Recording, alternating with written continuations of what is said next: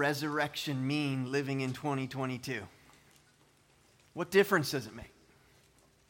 Something that took place a few thousand years ago. What does, difference does it make today in our lives? Any of you been able to go to Egypt and go to the pyramids? All right, few of us. Fantastic. I would love to go to the pyramids. They're famous. One of the reasons they're famous is they contain the mummified bodies of the Egyptian kings. They are famous pyramids. I've been to India. I almost said Italy. Haven't been to Italy. I've been to India. Sadly, travel that's a that's a long trek. How many of you have been to India? Where's Casey? I know Casey has. All right, here, here. All right. A few of us have been to India. You've been to the Taj Mahal, correct? Taj Mahal? Yeah, back here? All right. Went all that way and wasn't able to go to the Taj Mahal. It was still a long ways to go. Uh, I was nowhere near the Taj Mahal. Did you know the Taj Mahal was built as a memorial to a wife of one of India's Shahs? It is a famous memorial. I've been to Arlington Cemetery in Washington, D.C. I was there for a funeral of a friend's dad. 639 famous acres. 639 famous acres of what seems like an endless field of white tombstones. Have you been to a famous grave, perhaps? So and so was buried here, right? And we look at that, we look at that tombstone and go, wow, so and so was buried here. Famous because of the famous individual that's buried right there under the ground at that spot. There's one more famous tomb, famous not because of who's inside of the tomb, but famous because the tomb is empty. That's why we're here this morning. That's what we celebrate. My goal this morning is to attempt to unpack what an empty tomb means in really the chaos of everyday life. How does something that took place over 2,000 years ago, how does that matter to our lives? How does the empty tomb speak to the pain and confusion of a pandemic, war, genocide, and unthinkable suffering around the world? We say, He rose, and that's great. But what difference does that make in my life living in 2022? My life perhaps you might be here, but you say, My life is in chaos this year. Forget, forget this event that happened 2,000 years ago. I want to boldly make a claim that what happened in that tomb 2,000 plus years ago matters to your life today. It matters to your chaos. It matters to a war in Ukraine, a pandemic around the world, and so much more. Pause with me. Let's pray, and we're going to dive into this text. Lord, I thank you for your kindness and your goodness and your grace and your mercy poured out on our lives, Lord. I want to thank you for the opportunity that we can gather and celebrate all that you've accomplished.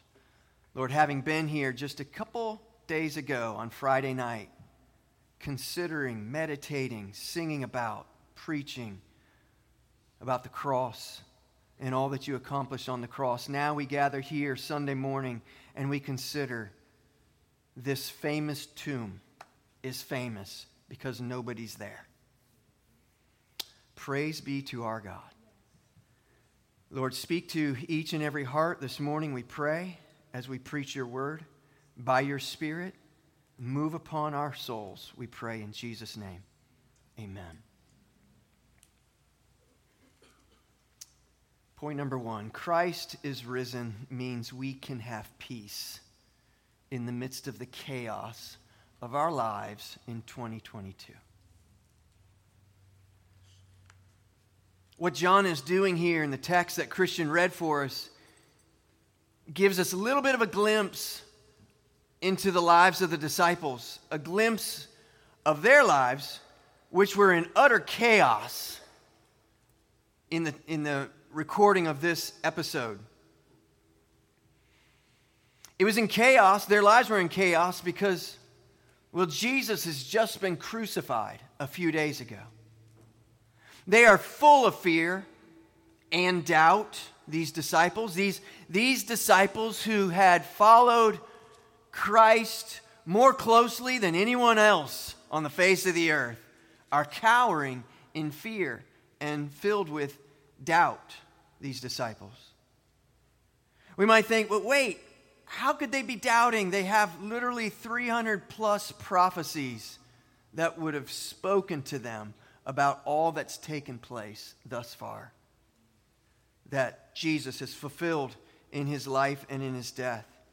Jesus himself had told them that he was going to die and rise from the grave. How is it that they would be filled with fear and doubt? We might think they would be, rather than full of doubt, maybe they would be waiting in anticipation. Maybe they'd go check the tomb daily to see has he, has he risen yet? Because, because we know all those prophecies. We know what he said to us. We, we know he's going to rise. Is he, is, he, is he still there? He's still there. Okay, we're going to check again later. That's not what we see in the disciples. Because the chaos that's going on around them in the crucifixion of Christ has them questioning and doubting.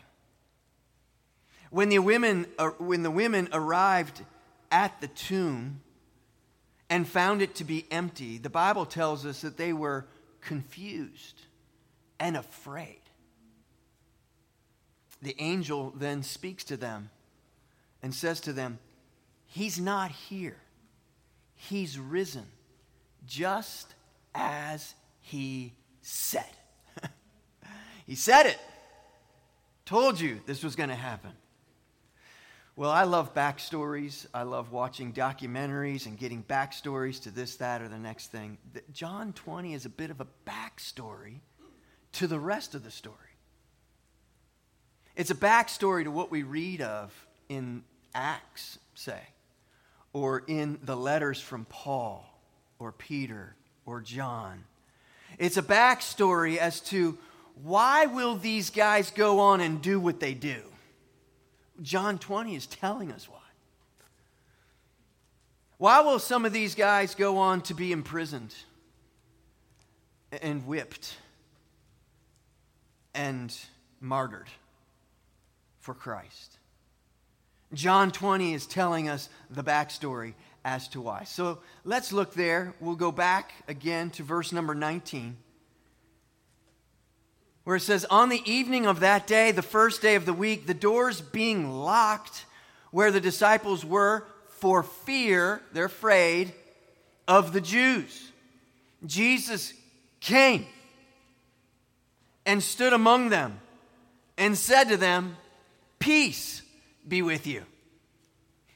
When he had said this, he showed them his hands and his side. Then the disciples were glad.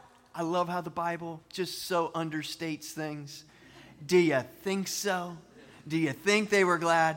When they saw the Lord, Jesus said to them again, Peace be with you. As the Father has sent me, even so I am sending you. And so the first thing I want us to see is that Christ is risen means we can have peace in the chaos that is our lives. Jesus comes to them right in the middle of their chaos, right in the midst of their fear and their doubting.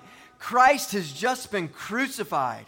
And what we don't see there is that the, the, the, the disciples gathered in this locked, closed room, praising and worshiping God, singing, Thank you for the cross.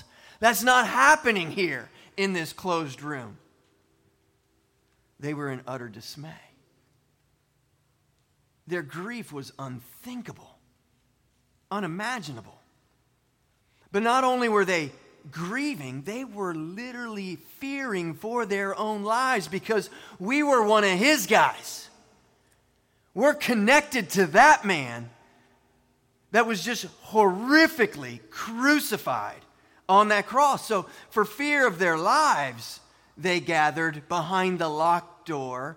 Their hope has been completely smashed at the cross. John writes this account, all of this, to help us. Because what we'll see is that the resurrection speaks into their lives. It speaks into the chaos that was their lives at that moment. And because it is, we're to, we're to read this as disciples of Christ. For those of you who are followers of Christ, as disciples of Christ, we're to read this and recognize oh, wow, not only does the resurrection speak to the chaos of their lives then, but it speaks to the chaos of our lives today. This world that we live in longs for peace. Wow peace between countries, peace between races, peace between families, peace between marriages. Have you noticed how elusive peace can be? Followers of Christ were utterly devastated as they gathered by that cross a few days prior. They had well, it had been slow in coming, but they finally got to the place where they believed that this, this man, Jesus, is the Son of God. They got to that place. They began to believe. They hung their hope on this man. They left their livelihoods to be a follower of Christ. They began to believe. This is our deliverer. Hope has come to us. Someone can now free us from the tyranny of Rome. And then he died on a bloody cross. Maybe they felt duped. Their hope in this Savior, their, their hope in this King, the one they were willing to lay all down for and follow, has now died. And where does that leave them? Their guy was m- mocked mercilessly on the cross, and he died in shame. Now, instead of a victorious king like they expected, they're cowering for fear of their lives because they're known to be one of his. Bad enough that we were duped, but now what? So imagine there's no peace for them in their chaos at that moment behind locked door. It's into that setting that Jesus shows up and says to them two times, Peace be with you. Peace be with you. Yeah, Jesus, Jesus knew what they needed to hear right there in the midst of their chaos. And He knows what you and I need to hear in the midst of the chaos of our lives in 2022 peace. Familiar words to this crowd, actually. They've heard Jesus speak these words before. Perhaps when they heard him say, Peace be with you, they would have recalled the time when they were on that boat, hardened fishermen who knew how to handle the seas, who'd probably been in a number of dust ups with wind and ocean.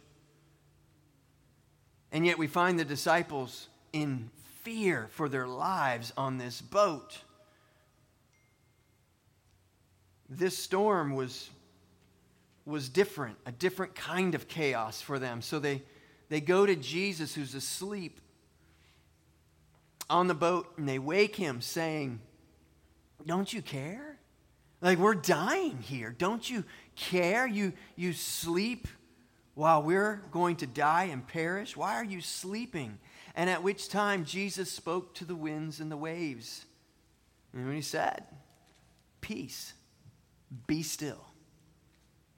And the winds and the waves obeyed him. Or maybe it would have recalled for them to their remembrance when Jesus was seeking to encourage them regarding his coming death and resurrection. That's literally what he's talking about when he says to them, I have said these things to you that in me you may have peace. In the world, you have tribulation, but take heart. I've come to overcome the world. Peace is what these followers of Christ needed to hear from Jesus, and peace is what we need to hear today as well. But please understand, you and I, we don't need to just simply hear a word of kind of vague peace or even peace between nations, though we pray for that, we desire that. We don't simply need peace between family members. Need to understand when Christ came and said to them, Peace be with you, he's saying something a whole lot more than just kind of addressing some of the chaos that's around them. He's talking about peace between man and God. That's the peace that he's talking about. He's talking about a great, much grander peace than perhaps we're thinking of peace in the family, between family members. No, he's talking about peace with God the Father. And so, well, you need to understand that you need that peace with God. That in sin, sin separates us from God. Sin brings us not like we tend to think. Sin actually makes us to be enemies of God. And what Christ is communicating here in just a few words is the gospel. That peace has come to you, that He died on the cross. Hey, friends, peace be with you. Christ is in the room, He has risen from the grave. We need peace with God more than we need any other peace in this world. And it's actually, it's the peace with God that actually becomes the fuel for peace in this world. Want peace in your marriage? Seek God. Seek the Lord. Want peace in your family? Oh, run to the Lord. So then it tells us that Christ shows him his hands and his feet, and we might wonder, well, why is he doing that? Well, these scars are more than evidence. It's not that he's simply giving them evidence, see, I rose from the grave. It, it certainly is that, but it's more than that. It is to say that the risen Lord, these wounds, wounds, speaks of the, the crucifixion specifically, and that it, it, it says to to them and to us, your salvation has been accomplished. His wounds have paid my ransom, right? We sing. Isaiah 53, we read it a couple nights ago. We'll do it again. Surely he has borne our griefs and carried our sorrows, yet, he was, yet we esteemed him stricken, smitten by God, and afflicted. But he was pierced, wounds, wounds, wounds, pierced for our transgressions. He was crushed for our iniquities. Here upon him was the chastisement that brought us peace. Not simply a world peace, peace with God. Remember, that's where the story of Christ begins in Bethlehem. It's, it's with the announcement, right? It's, it's the lawn ornament that some of you put in your lawns peace on earth. Well, it's not surprising that the resurrected Lord would show up in that room and say, Peace be with you. It's what Isaiah prophesied back there in Isaiah 7 Prince of Peace. So we say, okay, great, but where does that peace come from? Well, it comes from those wounds. It comes from the broken body of Jesus. So he says, peace, and then he shows them peace through the wounds. You have forgiveness with God, peace with God. Peace be with you, he says. Beautiful words in a world that doesn't know peace. And so I ask you, do you have peace? Do you have peace with God? Secondly, Christ is risen means the brokenhearted can experience great joy. Now, not a surprise, we also heard those words at Bethlehem when Christ first came, right? The angel says, The host, the multitude of angels, I bring you good tidings of great joy. Well, verse 20, I already made reference to it in the middle there. Then the disciples were glad when they saw the Lord. And I do just love how understated that is. I'm an exclama- exclamation point guy, you know? And so somebody needs to just drop in a whole lot of exclamation points, bold the text, italic, underline, all of that. Not enough said here. You think so? You think they were glad? Makes sense. When you were questioning just a few moments ago and fearing for your life, then to find Jesus in the room speaking to you, peace be with you. Yes, we're glad. The natural next emotion is going to be joy. But here's the thing, and it's important for us to notice the joy comes while the surrounding circumstances have not changed at all. What is still on the other side of that locked door is still on the other side of that locked door. And actually will kill many of them. Everything has changed. Jesus shows up in the room saying, Peace be still. And yet nothing's changed. Here's what, what that tells us joy is not dependent on our circumstances, joy is dependent on who's in the room. Christ is in the room and it's making all the difference. The risen Lord just walked in to the room where they had gathered. They're still being persecuted. Most of them will become martyrs, and yet there's gladness. Why? Because peace, salvation has come. Romans says it best. Romans 5 says this Therefore, since we've been justified by faith, that's fancy words for since we've been saved. It wouldn't be wrong for us to say, since he rose from the grave, since he died, rose from the grave, sacrificed on our behalf, since we've been justified by faith, we have peace with God through our Lord Jesus Christ. Through him, we have also obtained access by faith into this grace in which we stand, and we rejoice. It's exactly what's happening here in John. We rejoice in the hope of the glory of God. You might be new here this morning. You might have found some of the singing to be a little bit odd or unusual, or why are they clapping, or why are they singing, or why is there celebrating? This is why. We're celebrating our salvation that we have peace with God made possible through the cross and the resurrection of Christ. So he says, but we rejoice in our suffering. Or he says, not only that, we rejoice in our suffering. I butchered that. Let's go way back. Through him, we have also obtained access by faith into this grace in which we stand, and we rejoice in the hope of the glory of God. Not only that, we rejoice in our sufferings, knowing that suffering produces endurance, and endurance produces character, and character produces hope.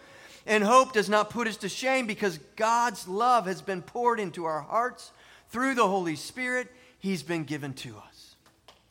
Yeah. Praise the Lord brings us to point three. Christ is risen means life has a mission. It's really quick. It's easy to miss it in the text, but we've got to point it out, at least briefly. Verse 21 Jesus said to them again, Peace be with you.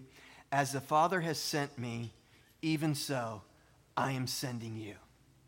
You know what the resurrection speaks to in our lives in the midst of the chaos of 2022?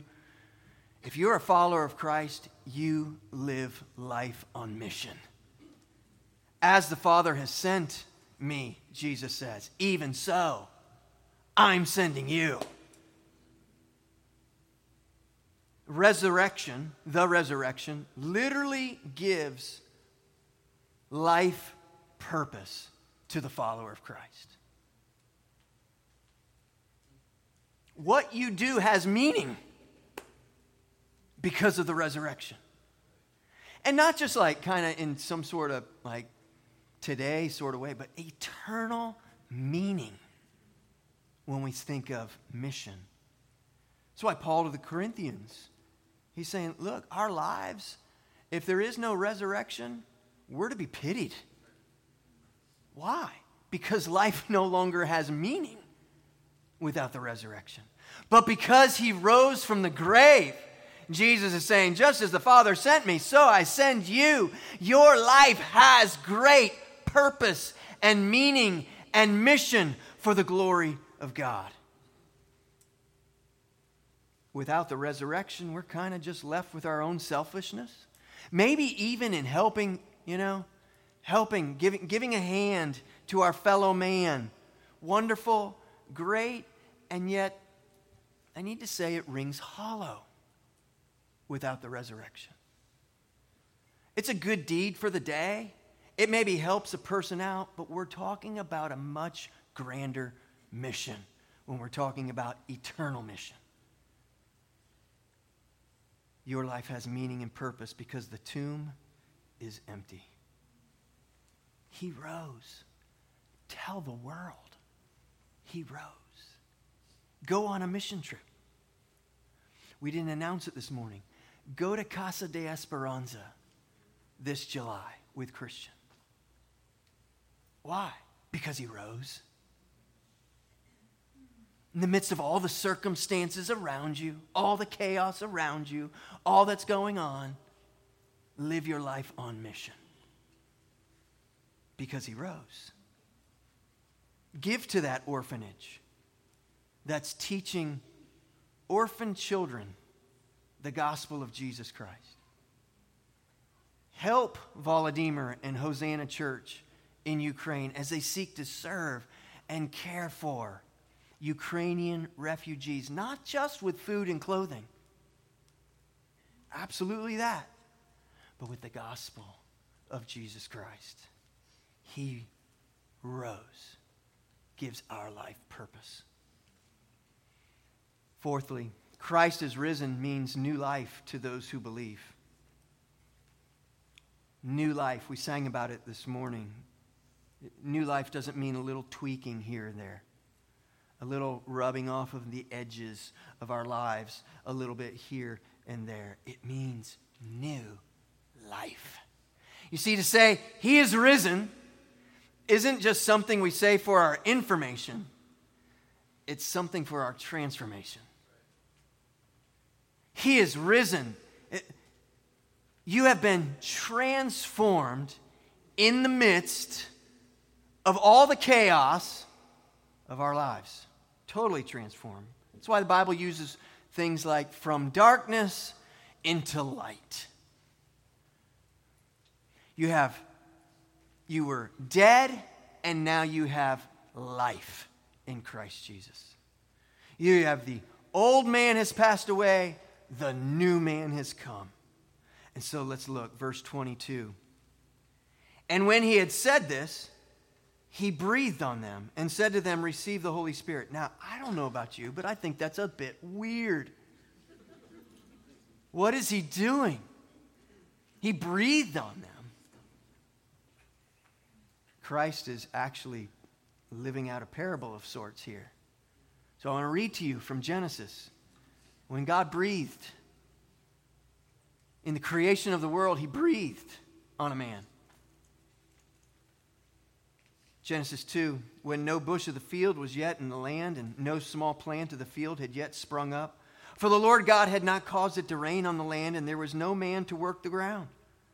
And a mist was going up from a land from the land and was watering the whole face of the ground. Then the Lord God formed the man of the dust from the ground, and listen, and breathed into his nostrils the breath of life. And the man became a living creature. God breathed life into Adam. And now Jesus is breathing on his disciples. What in the world is he doing? He's living out a parable. It is to say, I breathe not your life, I breathe new life into you, followers of Jesus Christ. Random, random by chance? I say not. Let's review.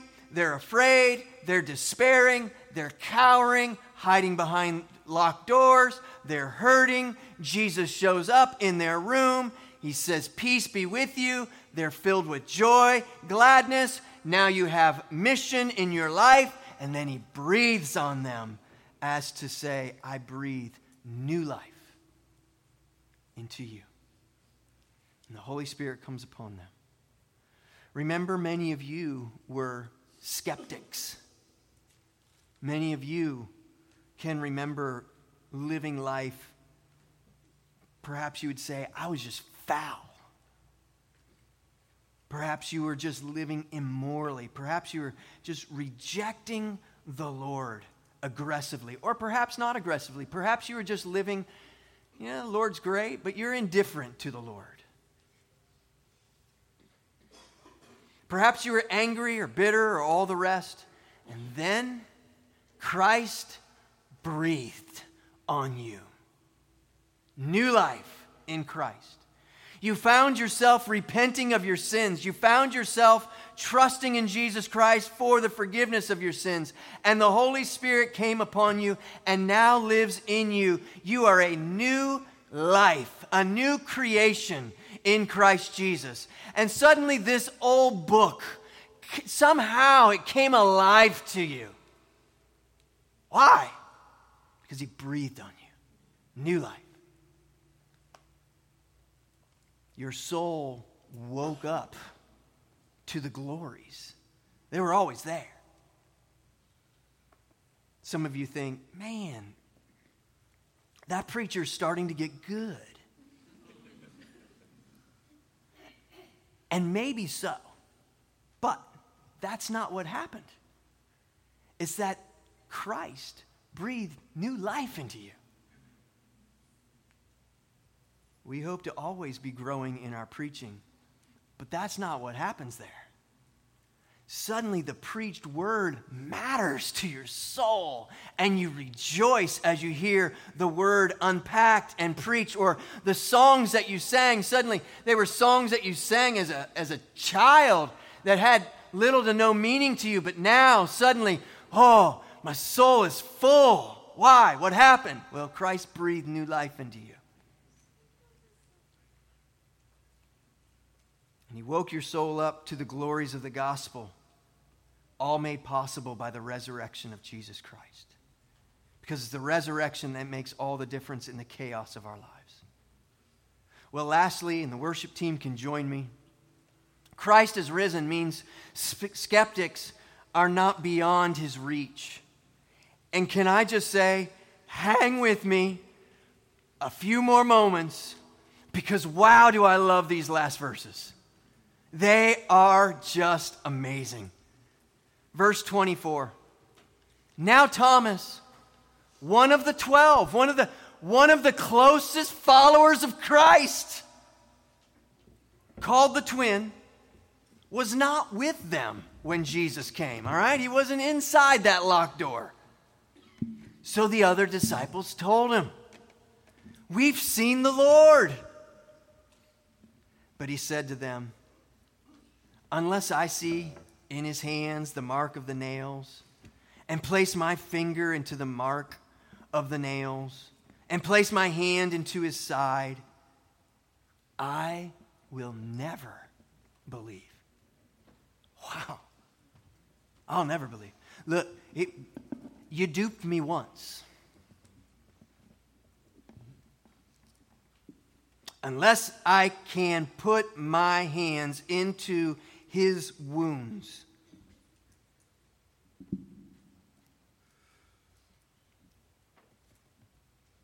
Thomas had seen him live, he had walked with him, and then he saw him die. The king, the man that we invested all of our life in, I was duped. Nope, not me, not again. I'm not falling for it. Watch how Jesus, when he comes to Jesus, uh, when he comes to Thomas, he repeats back exactly the things that Thomas had said to the disciples. Eight days later, this is verse 26, his disciples were inside again, and Thomas was with them. Although their doors were locked, Jesus came and stood among them and said, Peace be with you. Third time, Peace be with you. Then he said to Thomas, Put your finger here and see my hands, and put out your hand and place it in my side. Do not disbelieve, but believe. Thomas answered him, My Lord and my God. Jesus said to him, Have you believed because you have seen me? Blessed are those who have not seen and yet have believed. How about you this morning? Any Thomases out there?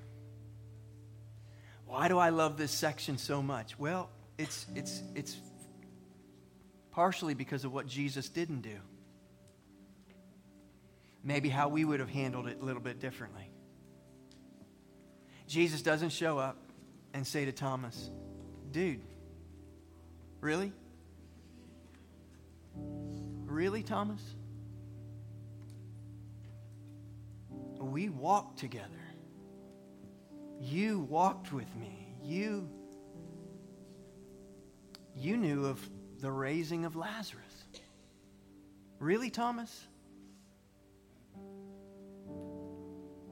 Come on, Thomas.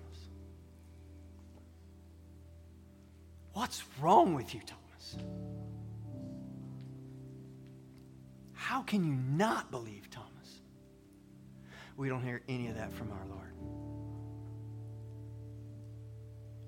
And maybe you're a skeptic here this morning. You don't hear that from the Lord either.